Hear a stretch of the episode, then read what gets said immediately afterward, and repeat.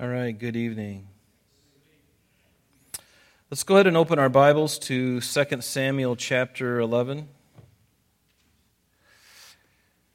Last week we looked at 2 Samuel chapter 10, and we began chapter 11.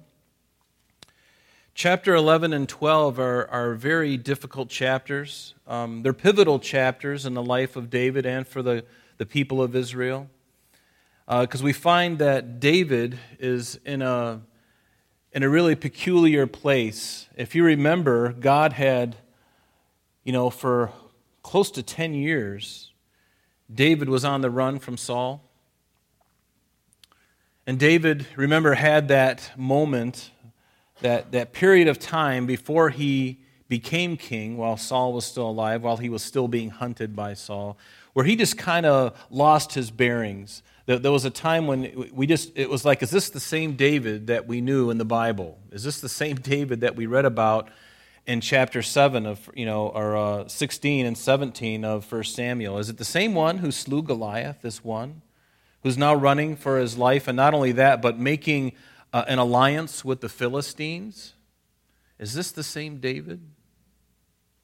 And then we know that he gets beyond that, and certainly that was a moment in his life. I think it was probably the lowest moment of his life. And we're getting to this other section here in, in chapter 11 and 12 of 2 Samuel that I believe is really the second lowest time in David's life. And, and I love how honest the Bible is. It doesn't candy coat anything, it doesn't take the characters of the Bible and put them only in a good light. It makes sure that we see everything. And, and see, that's the way God is with us. He, he, he knows that we are sin. We're sinful creatures, we're sinful human beings. He knows our frame, He knows that we are dust. And He doesn't take His heroes of the faith, someone like David, who is a hero, no doubt, of the faith, He doesn't scrub under the rug David's shortcomings, David's sin. And do you realize that David, right now, in spite of the things we're going to read tonight, Story, uh, uh, not, not a story, but an event, events that we know very well, that we've heard over and over again. But David right now is in heaven. He's in heaven. He's not in hell. He's not in pur- certainly not in purgatory. David is in heaven. And guess what the Bible tells us in Ezekiel? It tells us that in the millennial reign of Christ, right? So think of the timeline really quick. Here's the church age. Pretty soon we're going to be raptured out of here, the Bible tells us. And then a period of seven years of great tribulation. We're with, the church is with Christ in glory. And then we come back with him at the end of that seven year period and what we know as the second coming of Christ, ending the tribulation period. And then he begins his millennial reign after some battles and other unseasonable things. But he ultimately has a millennium, a, a thousand year reign with us in our new bodies. Are you looking forward to the upgrade? You won't have to pay for it, you won't have to have it charged on your credit card every month. This is a subscription that lasts forever, right? And so we're going to be in our new bodies, ruling and reigning, serving Christ in the millennium. And guess who's going to be there? Guess who is going to be resurrected, we believe, at the beginning of that millennial kingdom?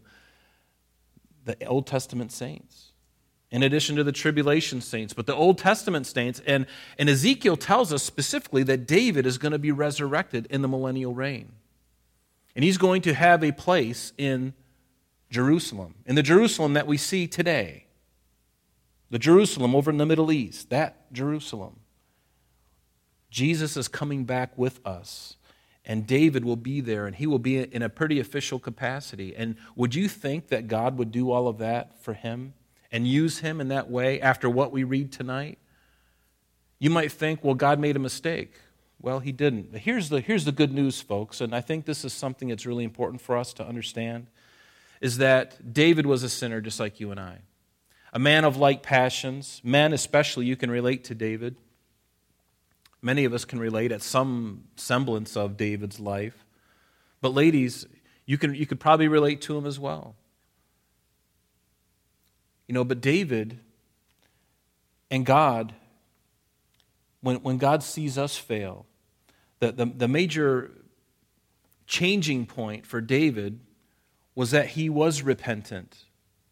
Because all have sinned and come short of the glory of God. But when a man or a woman of God falls into a sin and they truly repent, Their heart is broken, they're busted, they ask for forgiveness. God forgives them, right? Because that's what 1 John chapter 1 verse 8 through 10 tell us that there's a promise there. That if we confess, he's faithful for, to forgive us and to cleanse us from all unrighteousness. So that's good news for us because guess what? That promise is true for us today as it was for David nearly a thousand, or uh, actually now uh, almost 3,000 years ago. And that means no matter what sin you've done. Have you done something really crazy that if, if we were to know about it tonight, that all of us would run screaming mad out of the sanctuary and you'd be left alone? Have you done something so bad that you would think that even the angels would, would say, Sorry, you can't, you can't come in. Sorry, you don't have the right ticket. You don't have the stamp, you know, the dove stamp on your, on your hand. No, there's nothing like that. It doesn't matter what you've done. And when we look tonight, we see that David did some pretty awful things. Not only did he commit adultery, but then he murdered as well and tried to cover it up for about a year. And Psalm 51 tells us that he, inside of his heart and, and his very bones, were just aching because he was just riddled with this guilt and it was destroying him from the, on, on the inside. And God loved David so much that he sent a very good man named Nathan to come and to tell David and to basically bring it out into the light. Have you ever noticed any, any kind of, you know, uh, there are some people who get boils and, and things, and sometimes when you get a boil, the, the healthiest thing sometimes that can be done is you, it get, gets lanced so that the impurities can come out and then you can begin to heal. Or, or, or like a cancer, you know, it, it needs to be healed but something that is like a, a, like a boil or a, or a blister or something like that, it needs to be lanced so that it can heal. And God loved David so much, and he saw him going through so much turmoil. Can you imagine the heart of God and during that time as David is just reeling inside with the guilt, knowing that it's just a matter of time before he gets found out? And God says, You know what, David, I love you enough to not let you go through this misery anymore. And because you're not coming clean with it, I have to expose you. And God did. And that was the beginning of David's healing. The beginning. And the same is true for us. If there's something in your life tonight that you're hiding, you can't hide it from Him, right? What does the psalmist say in Psalm 139? Where can I go from your spirit? Where can I flee from your presence? There's nowhere you can go. You can't hide from Him. We can hide from one another. You can hide from your spouse really well because they don't have, they're not omniscient, they're not omnipotent, and they're certainly not omnipresent. There's only one who is, and he knows everything. So don't try to fool him and think that you can get away with it. God knows, and it's important for us to confess our sin and be done with whatever it is. Whatever you've got that's been plaguing your life, be done with it tonight. Make, make a point of it. Let, let tonight be the, the beginning, like for David here because God only wants for you to be blessed. I mean, He wants to encourage you, He doesn't want to destroy you, but we have to come to terms with these things. And so, adultery and sexual sin, which is really the elephant in the room tonight as we look at these chapters, um, you know, it's a problem outside of the church. It's a very big problem outside of the church. And even in the church, it's just, it's almost as bad in the church. And we've all been around long enough to hear of pastors and other church leaders throughout you know, the decades that have fallen into these kinds of things.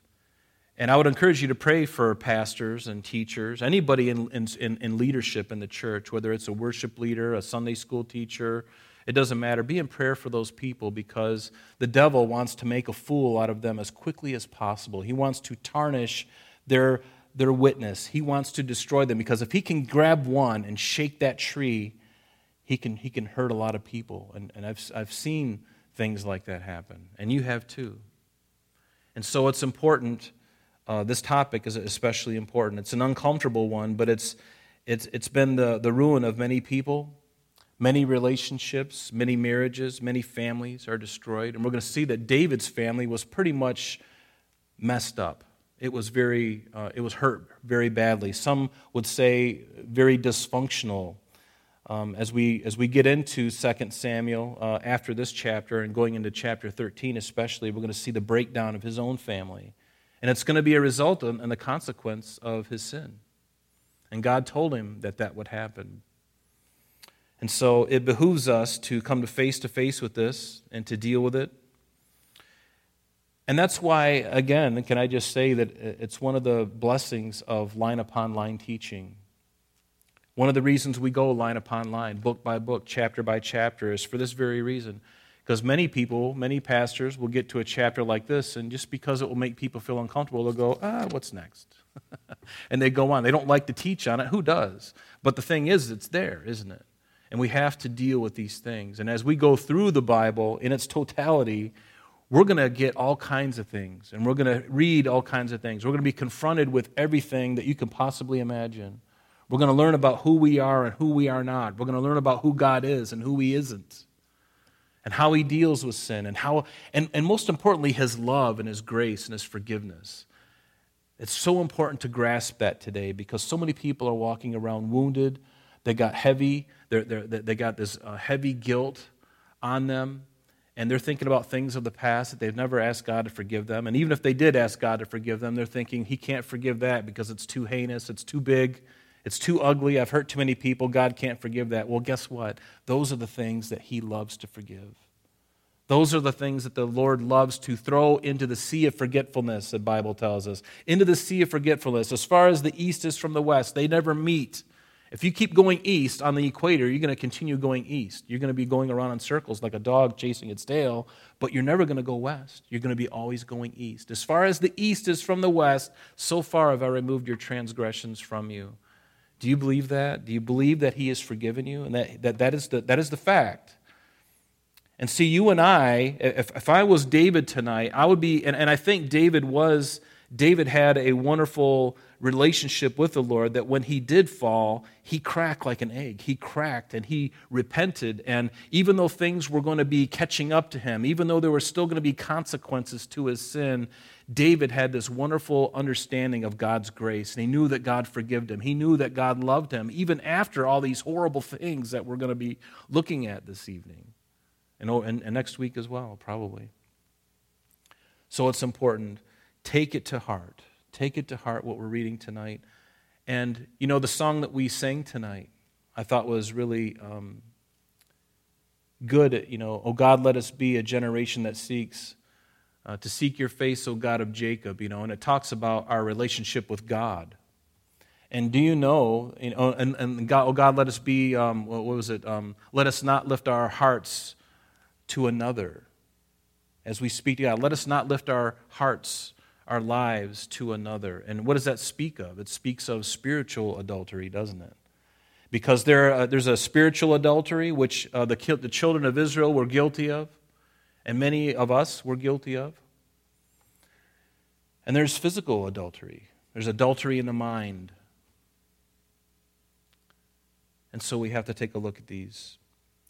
Let's pick up in, in chapter 11. We're going to read through just the first three verses. That's about as far as we got. And then we'll continue onward and we'll just see how far we get tonight. But this is a, um, again, just a really moving chapter, especially when we get into chapter 12. I, I, just, I just love the Lord and how he dealt with David. He was just so kind. Never forget the kindness of God. As kind as he's been to us when we have fallen, when we sin, remember to be kind to others. Remember to be kind to others. The Lord doesn't need Pharisees.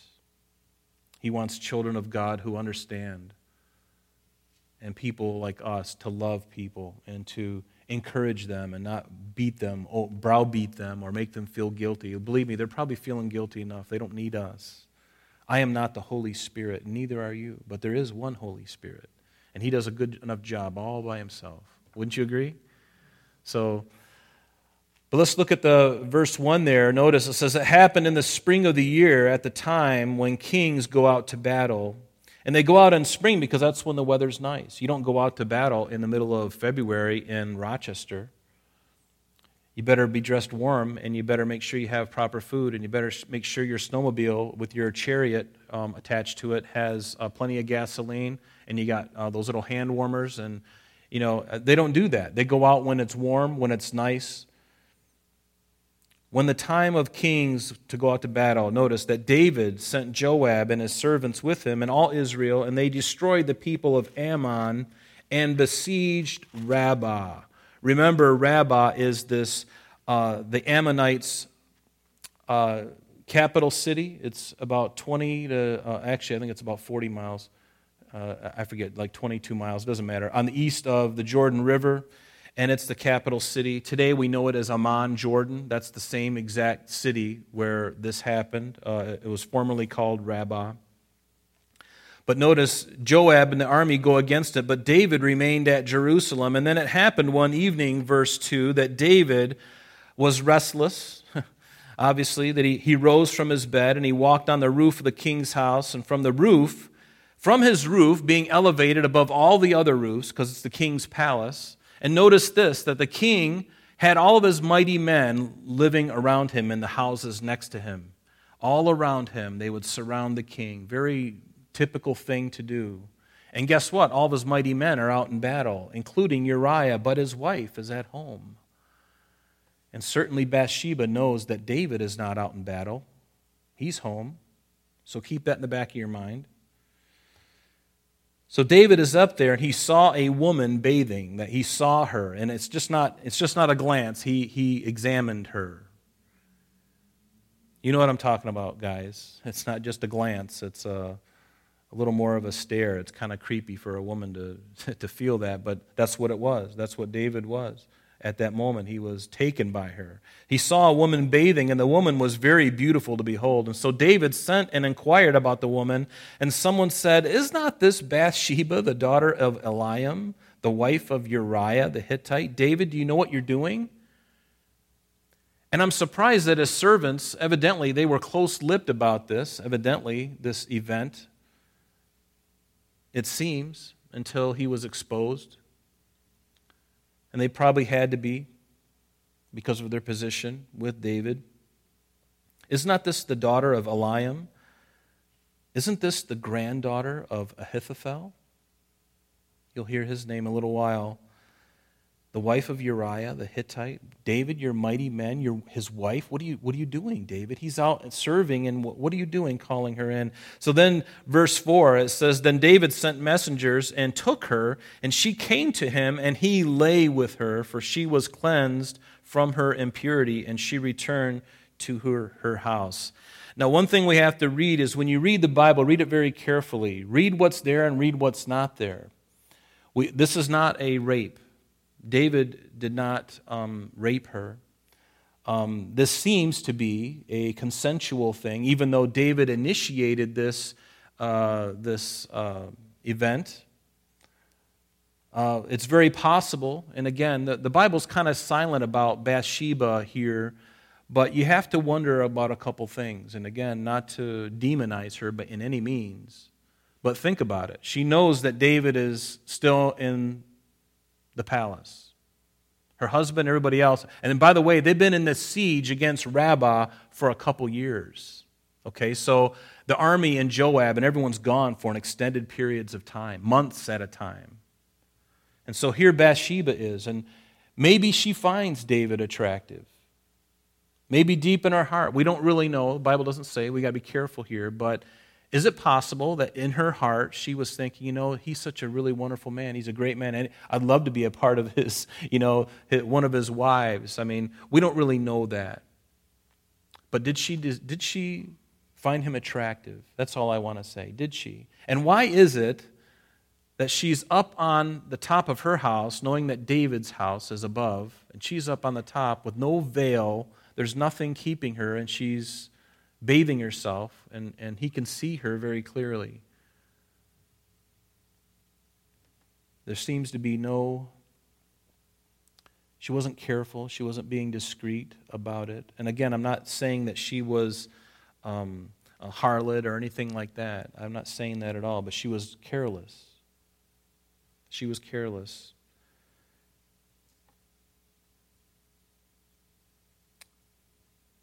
And ladies, just to encourage you, we, we started, we ended with this last week, but be, be careful how you, how you dress. Guys, be careful how you do it as well. But ladies, be careful in the summertime and the things that you wear. Because you may not know it, but the things you wear can entice a man. And, and, and it's, uh, there's a responsibility, I believe, for men and women to dress and be careful, not to stumble. At, you know, now, people in the world, men and women, they, they really don't follow that at all. They could care less. It's just, you know, it's crazy. It's madness. So there's no being careful about anything. And it creates problems. It creates problems. Ladies,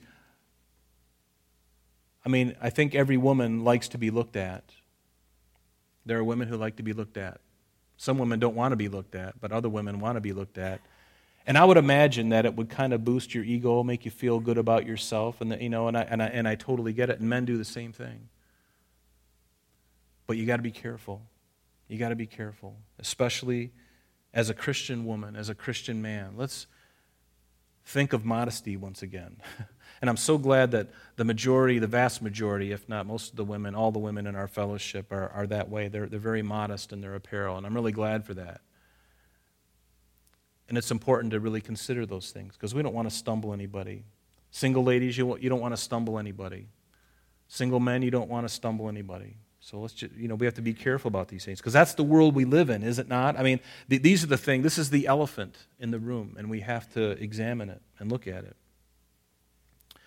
But here they, they go. Uh, they committed uh, adultery. She came to him, or he sent for her, and she came over. And, and, and the slippery slope of sin is like this. I think James uh, summed it up pretty well in the first chapter of his epistle. The Lord's half brother said this in verse 13 of chapter 1. He says, Let no one say when he is tempted, I am tempted by God. For God cannot be tempted by evil, nor does he himself tempt anyone. Remember that. God cannot be tempted, and God himself doesn't tempt. But he may allow you to be tempted by the devil. He allowed he allowed these things. He allowed this to happen in David's life. Was it to destroy David? Is it to destroy you? Or is it to train you in righteousness? Is it to train you? And I, I believe it is. Because we have to overcome these issues in our life, in all of our lives. And God uses the devil. The devil doesn't th- like to think this, but he, he is a, he's a tool. He's a tool in God's hands. He can't do anything that he wants, he can only do those things that God allows him to do. And he allowed David to be tempted. God did not tempt him, the devil didn't tempt God. God allowed the enemy to tempt him because why? The devil knew David. He knew David, just like he knows each one of us. He's been studying us. He knows our weaknesses. But remember, greater is He that is in you, the Holy Spirit of God, than He that is in the world. Never forget that either. Because I don't really care about what the devil knows about me. I know he knows a lot, but I don't want to give him any opportunities. And I give him plenty, and I don't want to give him any more. How about you? We don't want to give him any opportunities. But notice what James says. But each one, notice the, notice the slippery slope of sin here. Because there is a, a, a um, there is a levels. Each step of the way we get further. It says but let each one but each one is tempted. Notice when he's drawn away by his own desires and enticed then when desire has conceived what happens after that? Then it gives birth to sin the desire actually does something. Something is done to satisfy that desire. It gives birth to sin. And sin, left unchecked, when it is full grown, it brings forth death. And doesn't the Bible say that the wages of sin is death? That's what we get. That's what we earn when we sin. We earn death. Certainly, death in a sense of our relationship with God if it's not repented of. Death, maybe even in a relationship, and maybe even physical death, depending on the sin. And ultimately, if left unrepented of, eternal damnation. That's the ultimate death, is the second death the Bible talks about in Revelation. But notice the slippery slope. It, it's a, it's a, it's a, it's, it's, it goes by levels. You don't usually get there by just one leap. It's, it's little by little, little by little, little by little. Each one is tempted when he is drawn away by his own desires and enticed. Then, when the desire has conceived, that means that the desire now is trying to fulfill itself. It's not enough just to see it. Now it's got to act, it's got to put feet on it, it's got to do something about that desire and it gives birth to sin, and left unrepentant of, sin continues and it festers and it gets bigger. It's like that cartoon where you got that little guy who lies, and each time he lies, he gets bigger and bigger and bigger, and that's the way sin is. I'm thinking of your cartoon, Pastor Kevin. I'm thinking of that. But that's what it is. When it's full grown, it brings forth death. It brings forth death. So write James chapter 1, verse 13 through 16 in the margin here, and also Psalm 1, verse 1. This is one that we know very well. What does it say? Blessed is the man, and underline the word walks. Actually, just turn there. Go to Psalm 1. We're going to take our time in these two chapters before we just go on. Because this hits us at home, it hits our culture right square in the face. Look at Psalm 1. And I want you to underline a few words here because you'll see again the, the, the, the gradation of sin. I'm trying to think of the better word for it. It's, a, it's just one level after another. Notice it says, Blessed is the man, notice, underline the word walks, who walks not in the counsel of the ungodly, nor stands, underline the word stands, nor stands in the path of sinners, nor sits, underline that word, in the seat of the scornful. Do you see the progression there? First, you're walking in the counsel of the ungodly. You're just kind of walking along with them, and then all of a sudden you're slowing down and you're standing, and you're a little more secure, you're a little more solidified, you're a little more ingrained in it, and you're standing what in the path of sinners. You're, you're right in their path. You're no longer walking with them. You're very content to just kind of hang out and kind of abide there and hang out there. And then what happens after that? There's another progression. It, it never ends there. And then sits in the seat of the scornful. Now you've, you're ready to take a nap. You're lying in bed with the enemy at that point. And that's a really bad place to be. Can you see how James, what we just read, and how this, and that's really what happens. And it very well could have been that David and Bathsheba individually, for maybe for a couple years, had been, you know, noticed each other. You know, maybe you know, David was talking to Uriah, and his wife comes out, you know, honey, it's time for dinner, you know. And David's like, wow, she's really something.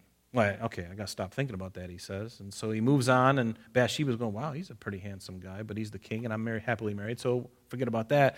And then next thing you know, they, the mind starts taking off, and then it's the next thing, the next thing. You know, usually when people are involved in drugs, they never start off with the hard stuff. They never start off with the hard stuff, usually. It usually starts with a, with a teenager, a, a, kid in middle school sniffing glue, Elmer's glue, and then it goes on to something else, you know, then maybe smoking cigarettes and maybe drinking beer, and then it's smoking marijuana, and then now they're in their late teens. Now marijuana is no big deal. Now they're, um, you know, doing other things. And next thing you know, there's cocaine, and that's not good enough. It doesn't give me the buzz. And then, and then the next thing, and then the next thing, and the next thing, and then it's fentanyl, and then it's, and then you're in the grave because it's a progression. The same progression that we see in this kind of stuff in adultery is the same thing we see in drugs. And, and if we look at it honestly, we can just see the, the, the enemy just wanting to drag us down to the pit. And we can't let him. We must learn from these things. We must turn from these things.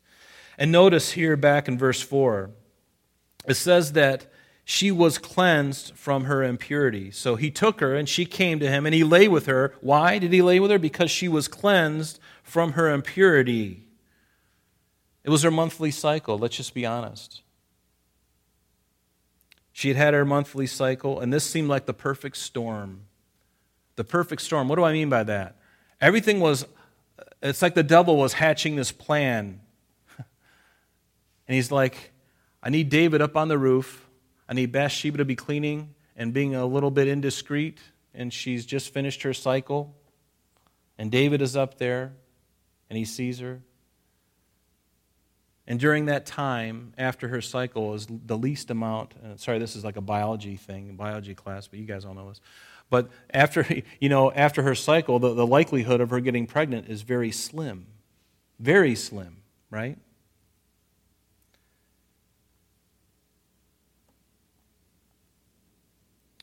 But I find that it's interesting that of all this, God did not allow David to get away with it. The likelihood of her conceiving and having a child at the beginning of her cycle is very rare. But God was like, you know what, David? If I didn't allow, if, if, I, if I just allowed you to get away with this, you, you might be able to get away with it. But you're the king of Israel. Your men, her husband, is out fighting your battle. Why aren't you out there? What caused him to stay back? We really don't know. But he should have been out there perhaps with those guys. But now, you, the king, you're going to use and abuse your authority to have this woman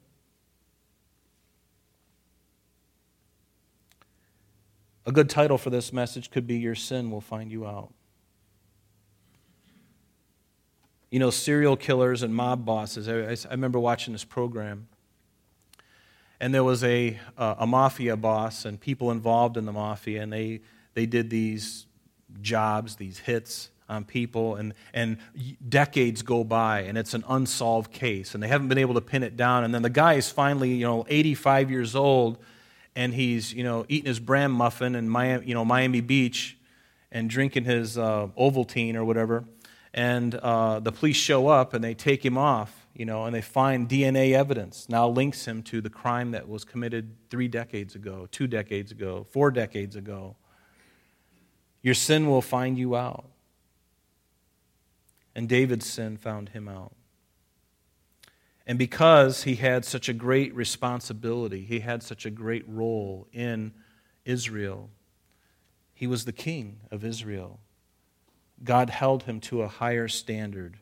Because of the great uh, responsibility comes great accountability.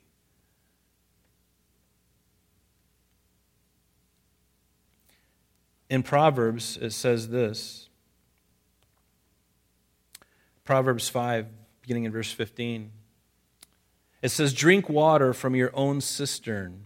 Now, Solomon, as he's writing to his son, may, perhaps it's Rehoboam, speaking to his son, trying to warn him of these kinds of things adultery and flattering women, and even the harlot. He says, Be careful of her. He says, Drink water from your own cistern and running water from your own well.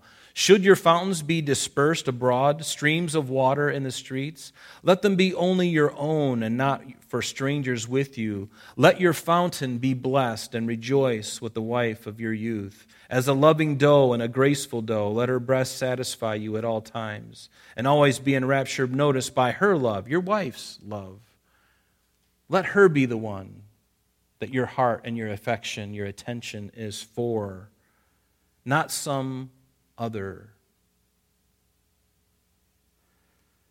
In Proverbs chapter 6, he goes on and he says, Do not lust after her beauty in your heart, nor let her allure you with her eyelids. For by means of a harlot, and I'm not saying that Bathsheba was, I don't, I don't believe that for a minute.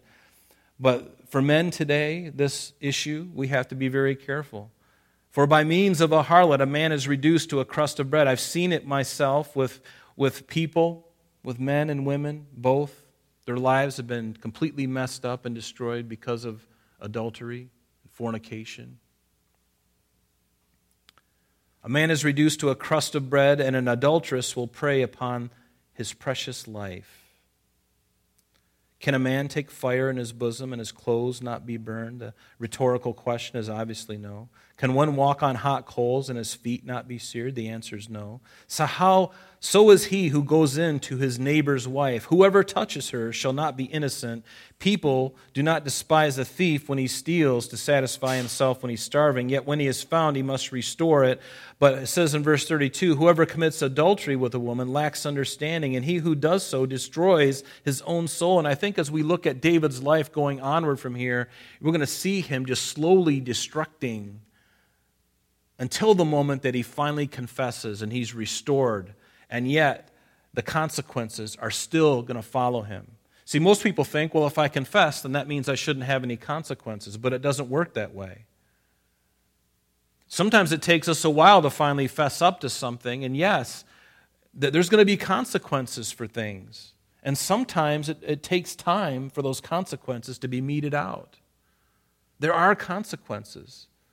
When you lose somebody's trust, does it, does it, you know, husbands, you know, if, you, if you've committed adultery with your wife, how long does it take her to trust you again if she's still with you at all? Years. That one breach of trust is going to take a long time for your wife to trust you again. She'll always be wondering about who's texting you. Who's this woman? Oh, it's a business associate, you know, whatever. It's, a, you know, my mother, it's, uh, you know, whatever it is. She's always going to be wondering, where were you last night? You know, and you said you were coming home at 9, you didn't show up till 11. What, where were you? Oh, you know, I don't know. You know, really? Explain. Please explain. right? It takes time for trust. Wounds and dishonor will he get, and his reproach will be wiped away. For jealousy is a husband's fury.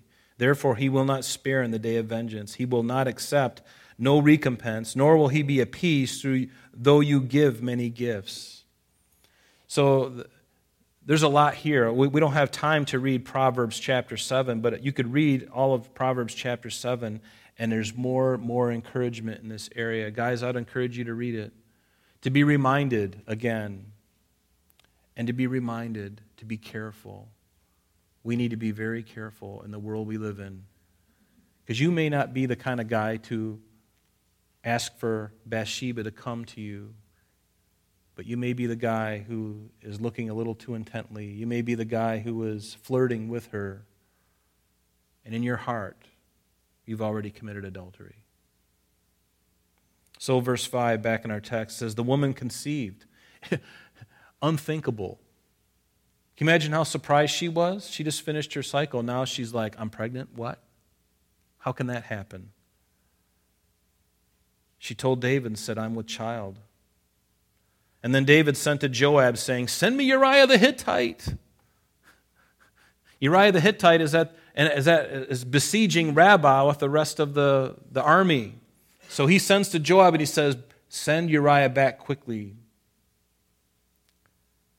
So when Uriah had come to him, verse 7, David asked him how Joab was doing and how the people were doing and how the war prospered. Do you think David was really concerned about the war? I think he was. I think he generally wanted to know, but was that his real motive? I don't know that it was. in fact, I know it wasn't. It was convenient to get, uh, to get Uriah back because he's thinking to himself, if I can get him to spend the night with his wife, and then she's found out to be pregnant, this whole thing can be covered up. So what that the child has, you know, blue eyes and red hair? you know.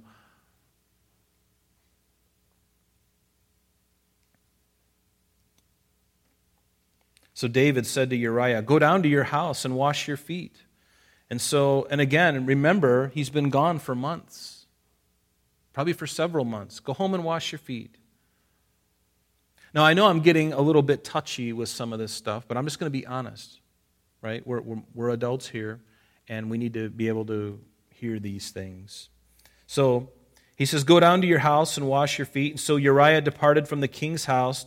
And notice, a gift of food from the king followed him. So David sends this gift of food with him, and he's thinking to himself, If I can get this guy really full on a really nice meal, he's going to be with his wife, my, and whew, cover this whole thing up and Bathsheba doesn't want this, you know, publicity.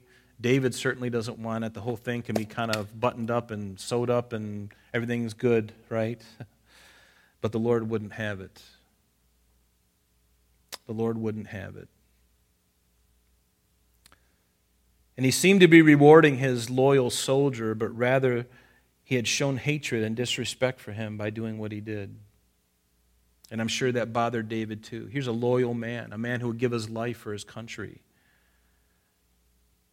And David sends him home with a bunch of food, hoping that he will have a nice meal and clean up and be with his wife and cover this whole thing up. But, verse 9, but Uriah, notice the integrity of this man, but Uriah slept at the door of the king's house with all the servants of his Lord and did not go down to his house.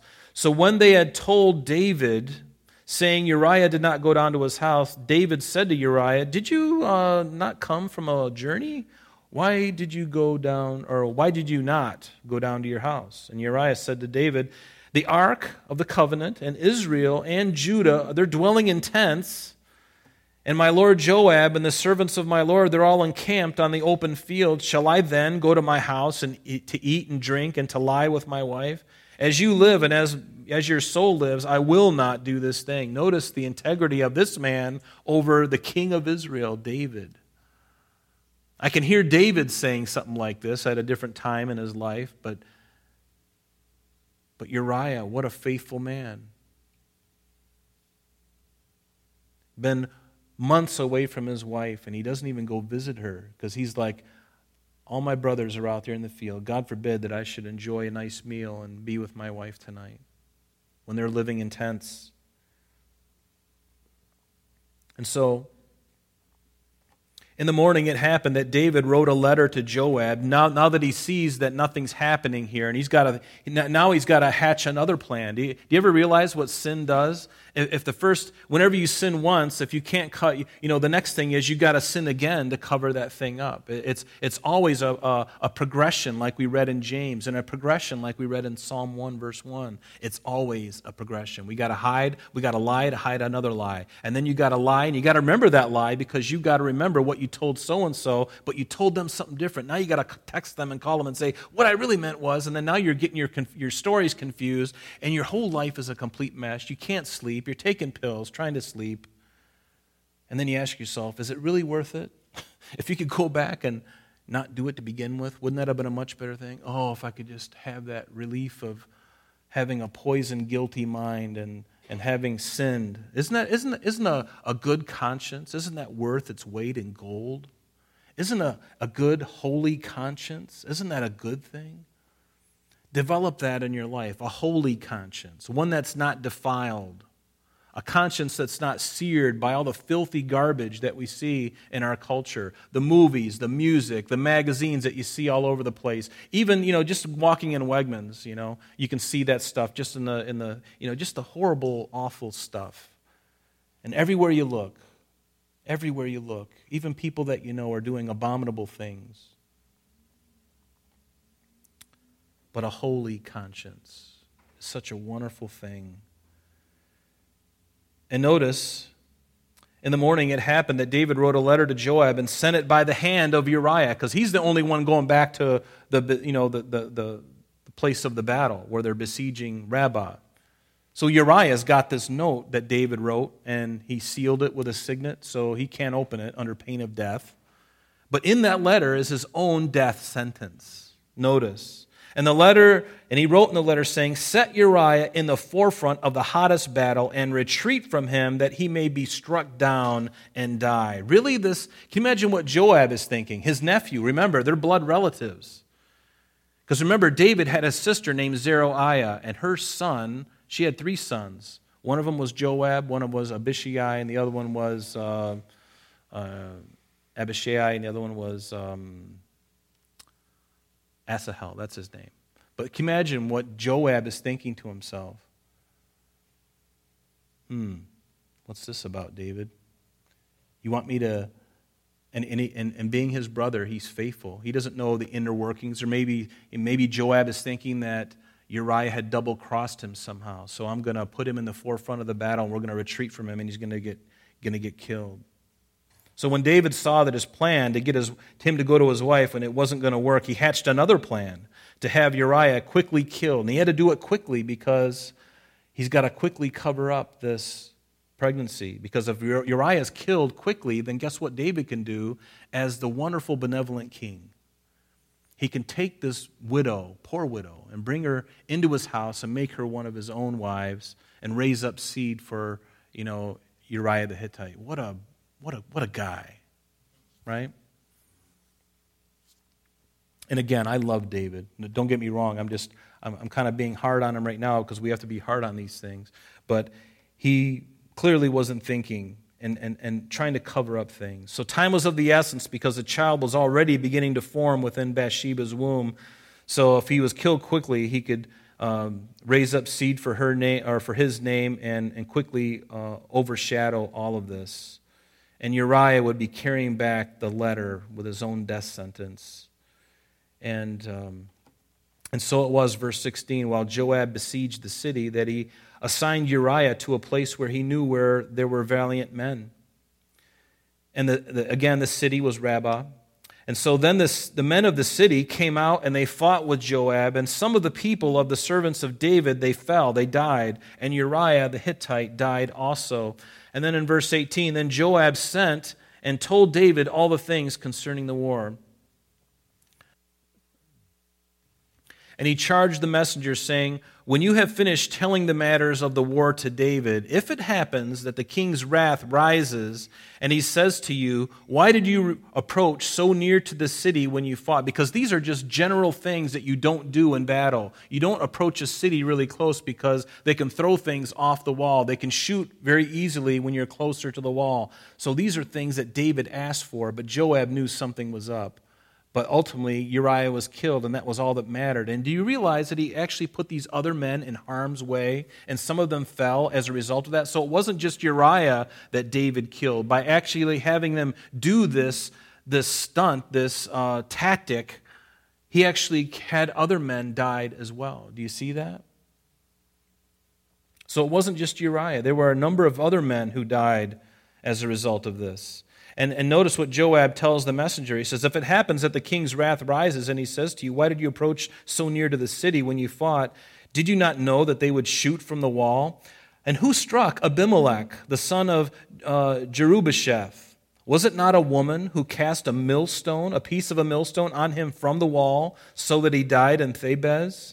Why did you go near the wall? And then you shall say to him, Your servant Uriah the Hittite is dead also.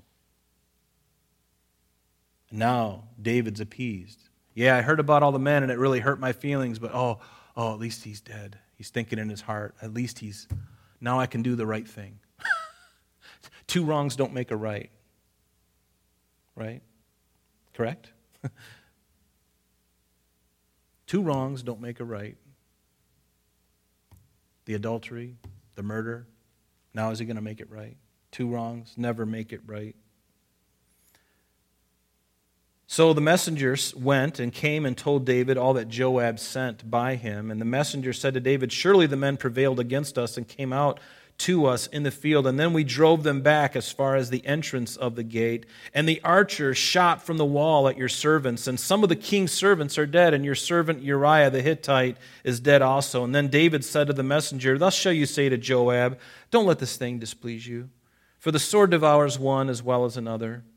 Strengthen your attack against the city and overthrow it, and so encourage him. And so, um, isn't this amazing? And it would, we would do well to remember.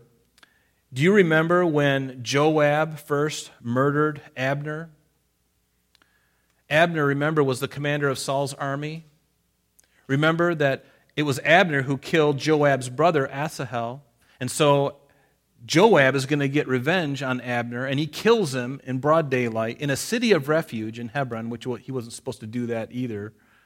But he killed him in cold blood. And, and you remember what David said to Joab. And, and I want you to see this because this is really interesting. Because if you start thinking the, and reading the Bible like this, it'll really give you a depth of, of, of the relationships here. Because remember, prior to this, David pronounced a judgment really against Joab and against his, his seed, against his house. What did David say after he killed Abner?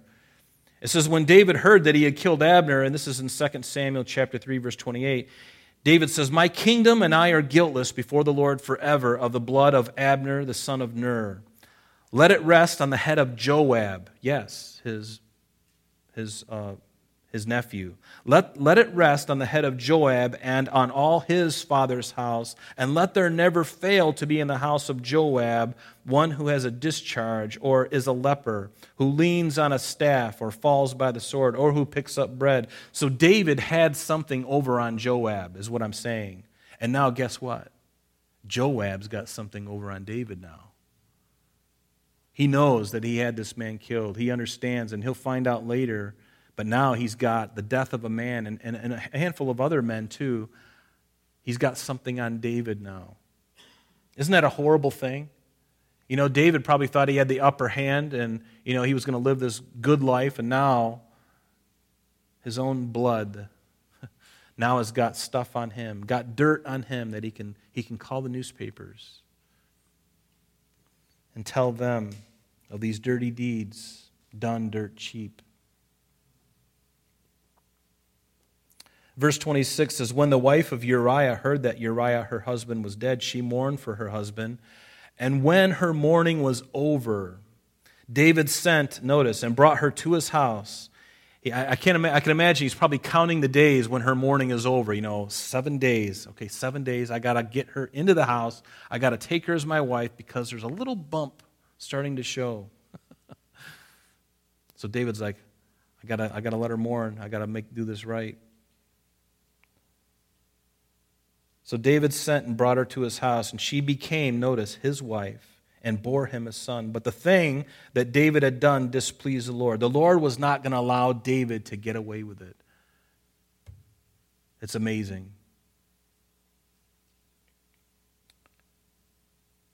And I, what I think is even more interesting is how, even in this sinful act, that God would use this union. And through the line of David and Solomon, who would be Solomon would be the product of the relationship between David and, and Bathsheba, ultimately would lead to Jesus Christ being born. Yes, a Gentile woman, a Moabitess, Ruth, and then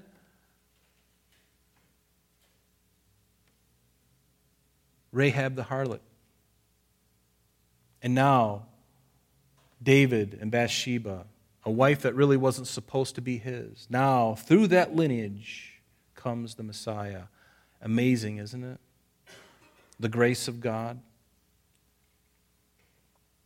In Matthew, I, I, we don't have time to go there, but I would encourage you to look at the first six verses of Matthew chapter 1 um, because it gives the genealogy of Jesus Christ from uh, Jesus Christ, the son of David, uh, the son of Abraham. And it, so it starts with Abraham and goes all the way to Jesus when Jesus was born. But in verse 6 it says, And Jesse begot David the king. That's Jesse's, David's father, of course. And David the king begot Solomon by her who had been the wife of Uriah. And then it goes on and on and on and lists all these, the genealogy, and finally getting to Mary, or finally getting to Joseph and then Jesus. I just think that's so interesting that in spite of all the, the tangled web of human history, that the Lord is, is not, his hand is not too short. and through all these people, you know, you think of Rahab, she gets saved. You think of um, um, Rahab gets saved. You think of Ruth, the Moabitess, she gets saved.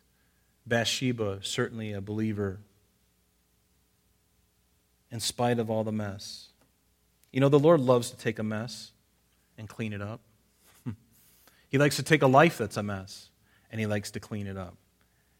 He loves to take, I mean, eh, granted, it would be better if the mess wasn't there, don't get me wrong, but you, you understand what I'm saying. Most of us came from a mess.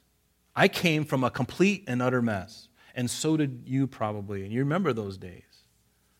We come from a mess, and God says, Oh, I got such a great plan for you. I'm going to do such great things in your life. And we're like, I, I don't deserve it. I don't. Of course, we don't deserve it. But isn't it a joy when the Lord uses us in spite of us? And He loves us and He's forgiven us. And he, He's like, I don't remember that stuff. Why do you keep hanging on to it? You know, it's like these grave clothes. We hang on to the grave clothes the sins in our life. We hang on to them long enough, and God's like, why are you still hanging? Why, why are you still thinking about that? Why are you still beating yourself up? Didn't I forgive you like 30 years ago? Why are you, why are you still hanging on to that? Throw it into the fire. It's done. No, and I feel better if I somehow feel I beat myself up enough. I feel better about myself. Then really, who's atoning for your sin? You are. Right? We feel better about beating ourselves up or denying ourselves. I sinned again, and then you, you go through a couple days of afflicting yourselves, you know, walking around with your personal bag of, you know, a flagellum in a bag, and you got it, instead of a purse, ladies, you got like a little bag of flagellum there, and every day you pull it out, you just whip yourself a little bit, you know, because of the horrible thing that you did that God forgave you, and you're still beating yourself with it. Guys, same thing. But notice, when her mourning was over. But notice the thing that David did displeased the Lord. And I said this earlier, but you remember in the book of Numbers, when the children of Israel were coming into the promised land. They parked on the east side of the Jordan River, and they were getting ready to cross over into the promised land. And Reuben and Gad and the half tribe of Manasseh, they looked at the eastern side of that Jordan River with the mountain range and all the fertile stuff over there, and they're like, you know what? We don't really want the promised land. You guys go ahead and go. We want to stay on this side because there's enough land here for all of our livestock. It looks really good here. We're settled with it. You know, I know that that's probably better, but this is, you know, it's nice. I mean, that's great, but this is nice. We'll settle for second best. And God allowed them to do that. But He says, you, but you have to go in and help your brothers get the land, and then you can come back and settle. And they did that. They were faithful to do that. But there was also a warning that God gave them. He says, but if you do not do so, if you don't help your brothers before you come back and settle your land, then take note you have sinned against the Lord and be sure your sin will find you out. That's where it came from. Numbers 32, verse 23. Your sin will find you out. And so, before we go into chapter 12, why don't we stop here tonight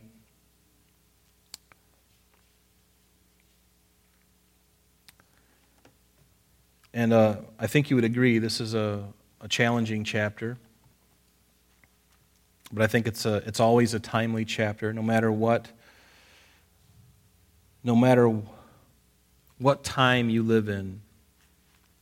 You could live in the fourth century. You could live in the, the 12th century. You could live in the 15th century. You could live in the 21st century. Man hasn't really changed. We continue to do the same things. And that's why this is so important for us, you know, as we look at David. And I love the fact that God forgave David. We'll look at that next week because to me, the next uh, chapter is uh, slowly we're, we're, we're seeing the light at the end of the tunnel. This is the worst. the worst chapter for David because he's being found out. He's trying to trying to cover his sin like a dog or a cat trying to cover themselves. But God would not allow it. So I would encourage you to pray. Pray for our, let's pray for our own hearts tonight. And pray for those who are in leadership, whatever, wherever that may be. Even in our government, in the church, all the positions of leadership. And yourselves too, because guess what? You may not be a pastor, you may not be a, an elder, you may not be a worship leader, you may not be a Sunday school teacher. But one thing the, the, the thing that the devil hates is a, is a Christian who really loves Jesus, who's really sold out for the Lord, who really wants to walk with Him, who really wants to walk in the Spirit. and we become enemies as soon as uh, you know i thought i was an enemy to the enemy of my soul before i got saved but now he's really an enemy because he can't take your salvation away from you he can't take that away but what he wants to do is to mar you. He wants to destroy you. He can't have you but he can make your life miserable and you can give him plenty of opportunity to do it. So i would encourage you not to give him opportunity. And make a, make a, a decision tonight. And, and guys, especially us, but you know the, shoe fits on, on, on all of our feet, I suppose, but we have to take a look at that and be honest. And not just allow it to be something, well, you may say, well, I haven't done the physical act with a you know, woman, or uh, ladies, you might not have actually gone through the physical act of adultery. But didn't Jesus say, if you even look at a woman or if you look at a man with lust in your heart, you've already committed adultery. And so it's not really so much about the physical act, it's about the heart and the mind, isn't it? And so we have to take a look at that. And it's a hard thing to take a look at, wouldn't you agree? Why don't we stand and let's, um, let's pray for that. And, um, and just ask God to heal our country and heal the church. Heal this church and every church, all up and down the street here, all the churches in the, in the city, all the churches in America, all the men, all the women who are in a, a positions of leadership. Let's pray for them all tonight. And even our, those in local and state and federal government, let's pray for them. And so, Lord Jesus, we come before you, Lord, and uh, as we look at David's life, Lord, we, we see, Lord, that this sin of his and Bathsheba's, Lord, is, is, is happening today. It's uh, front and center before all of us. In fact, there may be some marriages in here and people here who have had marriages that were dissolved because of those things. And maybe some right now going through the hurt of, of, the, of the restoration of trust. Lord, but we're thankful that you are the God who sees, you're the God who loves, you're the God who knows all things. And Lord, help us as men and women of God, men and women of God, Lord, help us to to come clean with you tonight in the privacy of our own hearts. Lord, I, I just thank you that, Lord, you would have, you would much rather have dealt with David if he would just came to you quietly, immediately. Lord, help us to not drag our feet any longer, Lord. And like it says in Psalm 52, he says, When my bones are roaring through day and night, and my, my, my, my pillow is drenched with tears because of my guilt and shame. Lord, may we be those people that are quick to run to you right now and confess all to you, Lord, that we might be restored and recovered, restored, renewed, filled again. And Lord, you delight to do so. Lord, your mercy and your grace are abounding and they never end, God. And we thank you for that gentle heart of yours that we don't see too much in the world. We don't see it at all, actually. But Lord, your love for us is great. And so please cover us tonight, Lord, and give us that gift of repentance where it's needed. And not all of us, and, and perhaps most of us. Maybe we don't have a problem with these things. But if we do, Lord, help us to do business with you this very night before we put our head on the pillow and be done with it once and for all, forever. So, Lord, thank you for your word. In Jesus' name, amen. Amen. God bless you. Have a good evening.